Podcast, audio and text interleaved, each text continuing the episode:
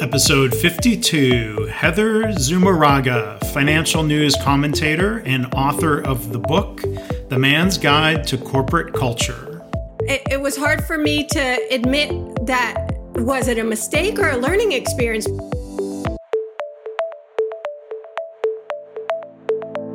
I'm Mark Graban. This is my favorite mistake. In this podcast, you'll hear business leaders and other really interesting people talking about their favorite mistakes. Because we all make mistakes, but what matters is learning from our mistakes instead of repeating them over and over again. So, this is the place for honest reflection and conversation, personal growth, and professional success. Visit our website at myfavoritemistakepodcast.com. For show notes, links, and a chance to enter to win a signed copy of Heather's book, go to markgraban.com slash mistake52. Please subscribe, rate, and review. And now, on with the show. Well, hi, welcome to My Favorite Mistake. I'm Mark Graban. Our guest today is Heather Zumarraga. You may recognize her from uh, CNBC, Fox News, Fox Business News, other channels. Um, she is a work environment advisor. So we're going to have a chance to talk about um, lessons and advice that she has. Um, she's the president of Zuma Global LLC, and she's author of a book that was released in January called The Man's Guide to Corporate Culture. So before I tell you a little bit more about Heather, um, thank you for being here. How are you? Thanks for having me, Mark. I'm good. It's good to be here. Oh, well, great. Well, uh, there's, uh, I think it's a very interesting topic, and uh, we'll, we'll, we'll talk about the book. Um, Heather, um, as part of her background, she's worked in um, finance. Um, she was the only woman out of about uh, over, over uh, only woman of over 100 salespeople at AIG. And despite that, um, she became the number one salesperson. And I don't know, you probably say your your bio says it's not despite of being a woman. It's it's despite, uh, or was that a disadvantage in that environment? No, no, I I think it actually it helped. I don't think it hurt me. Yeah. All right. Well, she's worked with thousands of financial advisors across the country, and that is has been a very male dominated industry. So if anyone knows what and how men are thinking in the workplace, um, it's Heather. So um, we'll have a chance to there. There are, I think, uh, many many interesting topics from the book that we'll touch on. And I don't know if your favorite mistake story is um, related to this, but Heather, looking at your career and the different things you've done, what is your favorite mistake? Well, when you have initially asked me that question, um, it, it was hard for me to admit that was it a mistake or a learning experience? Because based on your experience and all of these professional mistakes that you hear from, I'm sure you hear more often than not that these may have been looked at as mistakes at the time, but we've all learned from them. And I think um, mine would be that I had to be number one in sales. I was highly competitive, like you said, in a male dominated work environment. Um, where now, as I've gotten older, I realize maybe that's not the most important thing in life. So, being number one as opposed to being one of the top, or I imagine in an environment like that, you had certain goals that you had to hit. But t- tell us a little more of the thought process of why you were driven beyond that, of, of wanting to be number one. Yeah. Um, I think that at the time when I was just starting my career, and I don't think this has to do with gender, I think actually I exhibited a lot of male traits by being so so highly competitive in the workplace, and um, maybe also because I felt like I had something to prove, being so young and being a female in the business. Um, there, there was uh, something I recently read that it, it, was an article in the Wall Street Journal about saying that the greater, um, the idea that the pursuit of economic growth is a greater social good than supporting moms who want to stay at home and raise kids may not be accurate. And you mentioned the book, it champions how far women have come in the workplace today, but at what expense? You know, what are you giving up? And at the time in my 20s, not much, you know, mm-hmm. but the older you get, when you have a family or you have kids, um, you're giving up a lot of other areas of your life that you're sacrificing for your career. And I don't want to say that's good or bad, right or wrong. Do I view it as a mistake? Perhaps, but more as a learning experience mm-hmm. because mm-hmm. I don't think I would be where I am today if I wasn't highly competitive at that time. But looking back, and now that I've changed the way I go about things, that is not my number one priority to be number one. Yeah. yeah. And I mean, and that's really what this whole podcast is about is turning mistakes into a learning opportunity or getting something valuable out of that. Um, so thinking of what you're doing in in this phase of your career, Heather. Um, you, so it sounds like you, you're you're not driven to be, I don't know, the the, the number one commentator, or I don't. How would you gauge? that success or what you're driving for now. You always want to be your best, right? Sure. But like mm-hmm. you said, um, you know, at what cost? I, I, remember Michael Jordan's The Last Dance. It was an ESPN show. I don't know if you saw mm-hmm. it, but it was I, great. I yeah. And he was saying, I just, I want to win at all costs. And that was what was so important to him. But at the end, he was tearing up saying, um, you know, winning has a price and leadership has a price. And he was, he was crying. Um, and that was very heartfelt. Uh, to me, and I think to others that can identify with being so competitive, that at that time, that was not a mistake. He wouldn't be where he is today if he wasn't striving to be number one. But is there a way that you can do your best without sacrificing an example for me personally was my home life or you know my marriage or not spending time with my daughter or my dog you know mm-hmm. um, but i guess when you're early on in your stages of a career maybe that's not so bad because you don't have those things to lose but then again you're losing on maybe learning opportunities or relaxation or uh, taking care of your body and working out or doing yoga or whatever it may be, mm-hmm. just because you don't have a family doesn't mean that there's still a cost to having to be number one at all costs. And sometimes it makes people do things that can end, end up getting them in trouble, like losing their job. You do something illegal. Now, I never did any of mm-hmm. those things, you know, winning at all costs, but, or you cheat, which in sports, we see that happen. Um, mm-hmm. And those are not the right moral, ethical, or right thing, you know, right things to do, I guess. Yeah. Or at, at a less severe example, there could be damage in, in terms of workplace relationships um, in, in striving to be number one at all legal ethical costs yeah. as you were as you were pointing out um, do, do people feel stepped on or you know how, how competitive I've, I've not worked in this environment you know how competitive was that environment um, at, at aig or in other finance sectors where um, like people were competing at the point of I've got to elbow someone else aside to ascend to a, a number one position. Very, very. And I've watched um, numerous other podcasts that you've hosted with a, a lot of uh, women and men that are actually financial advisors or in the same type of industry. And this whole structure, I don't know if it is today, but 10 years ago, and as recent as like a few years ago before uh, COVID, the whole pay structure even was set up like that. So, whereas, let's say you're number two, you might get paid X amount, let's say five basis points less than the number one guy just because you're the first loser. You're number two.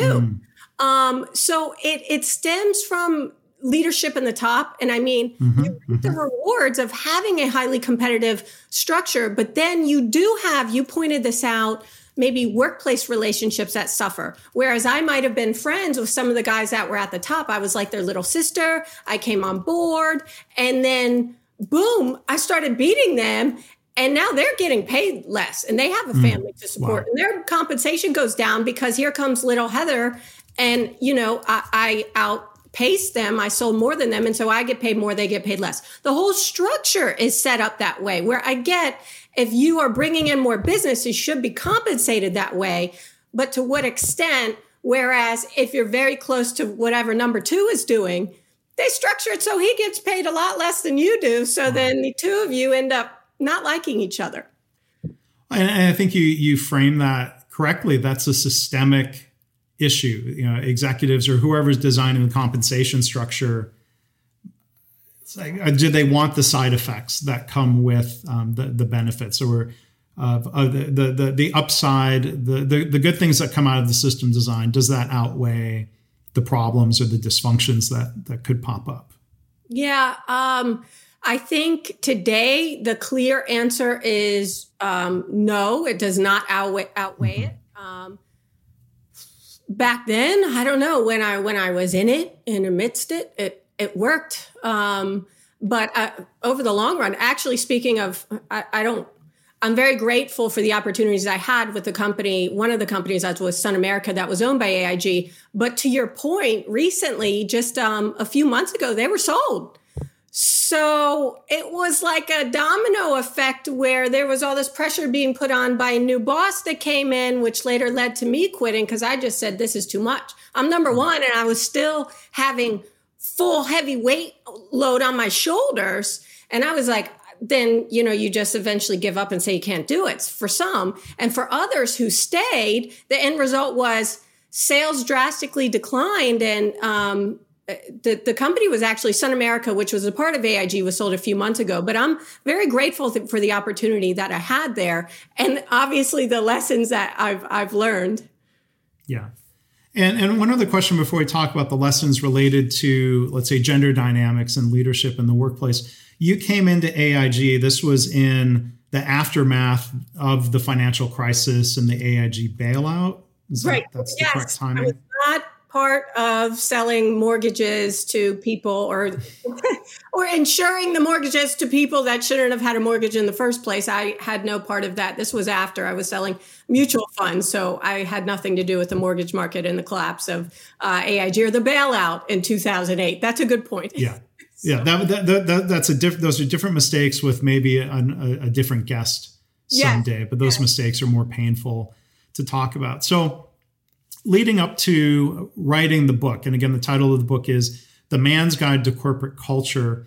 Thinking back to your time at AIG from the position you were in, do, did they ever, do you feel like they treat, they manage you differently because you were a woman? Are there times where that maybe is appropriate? Or I think as, as a man, so I'm curious to read more of your book. I think, you know, in, in the modern business age, we said, well, we want to treat everybody equally but right. what, I'm curious what your experience has been. Yeah. Well, what what does that mean, or what should that mean from your perspective, Heather? It's interesting because a lot, many women say, you know, I want equality. I want to be treated the same. I want, and and I get, you know, equal pay in the gender gap. I don't address that at all, and I completely mm-hmm. understand that. Um, but be careful what you wish for, which I think might be your point, because if a lot, I think I don't want to say all women are sensitive. I'm the first to say that I, I'm very sensitive. You know, I cry a lot, I laugh a lot, I'm just an emotional person. In general, there are, I think, biological differences that I go over. I spoke with doctors and cognitive psychologists that from birth, regardless of if you identify man, woman, or whatever, without opening a can of worms, women may be more sensitive than men. So when you say, I want to be treated equally, well, that might mean when they ask the men and demand them to stay overtime for 12 hours and you've got a baby at home and a bunch of household chores on your hand, well, you ask to be treated just like the men, they're not going to care or have any sympathy that you're pregnant. Or should they? If you ask for specific treatment, and I know I might get you know some some pushback or critique on that but that's the truth if you're asking for equ- true equality then you really can't say you want to be treated different or spoken to in a different way than men talking to other men in the workplace mm-hmm. yeah and you know we think of um, you know, as we try to navigate in the workplace not just gender but but race last month i moderated a panel discussion where a question came up of you know should we as as as Black Americans, what was their view? Do they want uh, people to be quote unquote colorblind? And and the response from the panelists was pretty consistent of saying, well, I want you to see my color. I don't want you to treat me worse because of it. I'm not asking for better treatment, but I want you to to see and honor and respect color and race. Is there a similar dynamic? Do you think in a workplace where would you want um, people to be quote unquote gender blind or recognize gender and and learn how to best manage in recognition Absolutely. I, I think we should recognize gender, um, but not in a way that puts one above the other. um, or highlighting our differences. I think we should highlight our similarities. And one way to do that, especially in the workplace, when you're hiring people, for example, um, there's a, a, famous case, Howard versus Heidi, uh, looking at resume, a man versus a woman, the same last name, Roizen and they gave um, the the people surveyed were given a were given a resume. The woman's name was Heidi. The exact same resume was also given to a different set of uh, surveyors as well as the mm-hmm. same. And Howard was the man's name on the resume. Same exact resume, seen very differently. The mm-hmm. the respondents said that they saw Howard as a competitive person, and that was great. He was a leader in the field and very well liked. Now, the same set of credentials and having powerful, a powerful network and friends and, you know, climbing the career, the corporate career ladder. And they saw the woman Heidi as being very selfish and mm-hmm. egotistical and nobody really liked her. Same exact resume. Wow. So I think a good idea to kind of, um, like you said, make it gender neutral is to do things like that. Um, anonymize the, mm-hmm. the resume or whoever you're well if you're evaluating someone you can't really cover up their name. You have to know who they are. If you're evalu- giving like a performance critique or feedback. Yeah. but when it comes to hiring people cover up their name and their gender. Mm-hmm. so you're not having any unconscious bias towards your hiring decisions. Mm-hmm. yeah. Um, so well, there are so many mistakes men can and do make in workplaces. Some of those are very obvious when you think of you know the me too movement um, a lot of this happens in the media. I hope you've never been uh, mistreated um, in, in, in media environments. But beyond the obvious mistakes, um, are, are there more subtle mistakes that men make? Is this gray area of behavior that that's that's more questionable than obviously repulsive? Absolutely, especially today. And I think it's timely as we go back to the workplace post COVID and we're all vaccinated. Um, I, I called this, you know, a new norm in the modern inclusive workplace. I mean, women have been working alongside men for a long time, but now they make up over 50% of the college educated workforce. Pre COVID, there were more women working than men. And I know we have a long ways to go in terms of gender parity and and gender equality in the workplace. But I think, you know, big strides have been made. I think that's fair to say. And now more than ever, if you're a man and you're a good guy, like you said, there are clear lines that if you cross that and you're grabbing various body parts on a woman or giving, you know, making unwanted advances, like trying to kiss her and she doesn't want to be kissed, um, those are clear big no nos. But other areas, I've had a lot of people recently ask me, Mark, like, Heather, what if I want to compliment a woman, for example? You know, you compliment a man maybe, but would you really compliment a man on his clothing choice? Maybe. Would you say, you know, hey, Mark, you look great in those suit pants? Maybe. But my advice was if you wouldn't say it to a man, don't say it to a woman. So I bro to the end of the statement, like, a lot of people say, Heather, but I want to compliment a woman on how she looks because we're women. We do our hair, we do our makeup. I love people call saying I'm beautiful. My husband, I wish he'd do it more often. But my point is, don't do it in the workplace. I think mm-hmm. that's a common mistake where good men you know, like yourself or, or your viewer might think, oh, well, I'm, I'm giving her a compliment. That's a nice thing to do. But if it's on her appearance and you work with her, if it's in the workplace, mm-hmm. it can get you in trouble. And, and nine times out of 10, the woman probably will just say thank you. But there might be that one woman that doesn't like you or another person that overhears it mm-hmm. that for some reason likes to go tattletale and is the office gossip in the room, goes and tells HR that you're commenting on women's appearance, and boom, that's it. Even if you don't get fired, reputation ruined, and you know, yeah. red flag. Yeah. So it seems like there's um, the, the you might distinguish if if I were to say to a male coworker that I see at a hospital, like, wow, that tie, that's a really cool pattern. That's probably a very safe thing to say. Yeah. To say, hey, you you look great in those pants. Now it seems to take it in a different direction of like, well, that's getting very that's more about the you than it is about the clothing. And I could see where then similar things like that directed towards um, uh, a, a, a, woman would be yeah much more risky or right. just just just just don't I mean, easy mistakes that as a man you might make thinking they're perfectly fine and acceptable, and maybe they should be, but in today's corporate culture, um, they may not. Uh, I, I, wrote a few things uh, in the book about qu- quotes. Um, for example, if someone says, nice outfit today, the woman might hear, well, what about the other days? Or say, you look, you look very beautiful.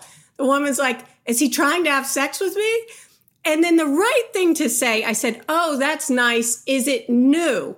And the answer was bingo. He's acknowledging my existence, which was kind of what you were alluding to, using the word, instead of using the word, um, I, for example, uh, the, the first line of defense against accidental creeping, you remove the word I. Instead of saying, I like your outfit, you look nice. And so the woman or whoever, man, woman, doesn't think she's doing it just for you. You know, when you say, I like that, you say, you mm-hmm. did this or you like that. And that also, I think, keeps you out of trouble. Yeah, but you're right. There is that danger if you if you say it one day of of almost sounds like a surprise. Well, you look nice today. Like, yeah, well, wow, that's kind of, it's sort of an insult if you're. I mean, so probably better to steer away all the other days. Right. Yeah. So, um, I think in your book you touch on advice, um, you know, warnings for men about possible mistakes, things that we could or should do instead. Are there mistakes when, let's say, men are well intended? They're they're trying to be an advocate for women, or people use the word ally in the workplace. Are, are there mistakes men sometimes make when they're they're trying to be a better ally and something's well intended but maybe a little bit off? I think I would refer back to performance reviews and critique where some men, like you said, trying to be better allies might think they're doing someone a favor by giving them a better performance review to a make sure they don't themselves get in trouble or they might think she's if i give her a negative review she's going to report me to hr for gender discrimination or maybe run to the bathroom in tears which has happened before. Um, so i would say give fair performance reviews regardless of gender. Um, in terms of better being a better ally, a lot of recent cases in the media are about high profile men bullying or intimidating. And while most men might be okay with that or not speak up or speak out about that um, and run to the media, we're seeing more and more women going and telling their story of a boss or a manager that exhibited bullying or intimidating type of behavior because most men like to be blunt. And you would think there's a book radical candor which says mm. just say whatever you're thinking. And there's some truth to that but there's a, a, a right way to do that. But this is more about saying it and thinking about what you're saying thinking how it's going to be interpreted by the recipient that is very, very important in today's culture to protect yourself. So if you're going to give someone a critique, try constructive feedback. You're giving um, information while being supportive. For example, if someone missed a meeting, instead of saying, you know, you you missed the meeting, where were you? I noticed you were absent from our meeting. You may have missed a lot of information. Let's get together after work today to or at two o'clock to um, find a way that it doesn't happen again and go over what you missed. That way you're being supportive you're not tearing anybody down. And another piece of advice i gave is something called a truth sandwich where instead of something coming across as bullying or intimidating um, if you have something negative to say, like the report was awful, the performance report or the project that they worked on, say, yeah, I like the report. Um, on page 12 through 16, it's missing a lot of critical, critical or crucial details. Let's add those details and then it can be much better. You're bearing the negative, it's true sandwich, in between 2 mm-hmm. positives. And that can also maybe help in the workplace. Yeah. yeah. Um, Heather, one thing you, you point out in the book, um, survey results that say 60% of male managers feel uncomfortable working one on one with a female colleague. Um, why, why do you think that is? And what are the implications of that on, on how people should behave? Is that putting female employees at a disadvantage if a man doesn't want to work or feels uncomfortable working one on one? Well, it is. Um, many men, specifically financial advisors that I worked with that were my clients, and this was off the record you know that I, I i told stories but anonymously that they said I will never hire a female assistant again. Mm. And I'm like, but why? And and they're like, oh, because this happened, or she quit, or because she had a baby, became pregnant, and then she didn't come back to work, or um, it it was that they felt like they may always get in trouble because of her clothing choices, or she wore mini skirts and high heels around the office and drawed a lot of unwanted attention, but they can't comment. So mm-hmm. it actually, this new norm has put women at a disadvantage in many different circumstances because the men instead of instead of saying oh yes let's adapt this um, let's adapt to these changing norms in society more women want to work let's hire more women they're saying wait a minute i hear about all this me too stuff and all these people getting in trouble for bullying and intimidation and specifically it's usually men versus women let me just not even hire a mm. woman um, and and that's their safest bet. It's like a risk management decision. You're right. So in some ways, it can it can be it can hurt women in this case. Are there mistakes that men make when hiring or, or leading women? Um, that that you've oh, can you share an example? Um, I know you cover this uh, in the book. Um, when they're hiring women, I would say definitely anonymizing the resume. So that's before you're face to face. You cover up the names on the resume so it's somewhat gender neutral. Um, I would also say, which you would think this doesn't have to be said, but don't hire a woman unless you're in an appearance based business like the media business or cosmetic industry, simply because she's young and attractive. Um, it can become a nightmare. It often does, unless you know there's another good reason of hiring her outside of just because she's young and attractive. Um, you hire the best person for the job, unless there's some mandate or quota based on you have to hire a woman or you have to hire this race or color or sex or whatever. Um, you know, I think it's better to hire the best person for the job versus just because she's attractive, young, and pretty. That'll get you in trouble more often times than not. Yeah. Yeah. And um, that that seems like one of the the more obvious mistakes, and it probably still happens, it or you wouldn't have to touch on it in the book. Yeah, it happens. Like a lot of this stuff that that seems obvious is in the book. There's a lot of complex, not so obvious issues, but it needs to be said because I think, and especially as we're re-entering the workplace, this is stuff that when we're working from home, like I'm not even physically with you right now you know? So a lot of that stuff goes out the window. You don't even have to worry about until you're physically face to face with someone. And it's a whole new dynamic now um, mm-hmm. going back you have to wear pants when you go back to work i'm not saying you're not I, I, have on pants but they're not like the exact same suit color pants as my blazer right right so. I'll, I'll, I'll, well, and they do this on ESPN, and I think they did this even on set. Uh, I'm wearing workout shorts, so um, fair you know, enough. I, I don't think I don't think there's anything inappropriate about it. You can't see it on camera, and it's comfortable. Your jacket does not cover up your your shorts because if your jacket covers your shorts and you're in a Zoom meeting, teleworking or telecommuting, when you get up and go to the restroom or something, it looks like you're not wearing anything. So just make sure you're wearing shorts that the blazer is short enough that it doesn't cover up your shorts. The key is turn the camera off. I guess this yeah. is the new workplace. If you're eating or if you're getting up, just turn the camera off. You think it's off nine times out of ten, and it's not. it's still running.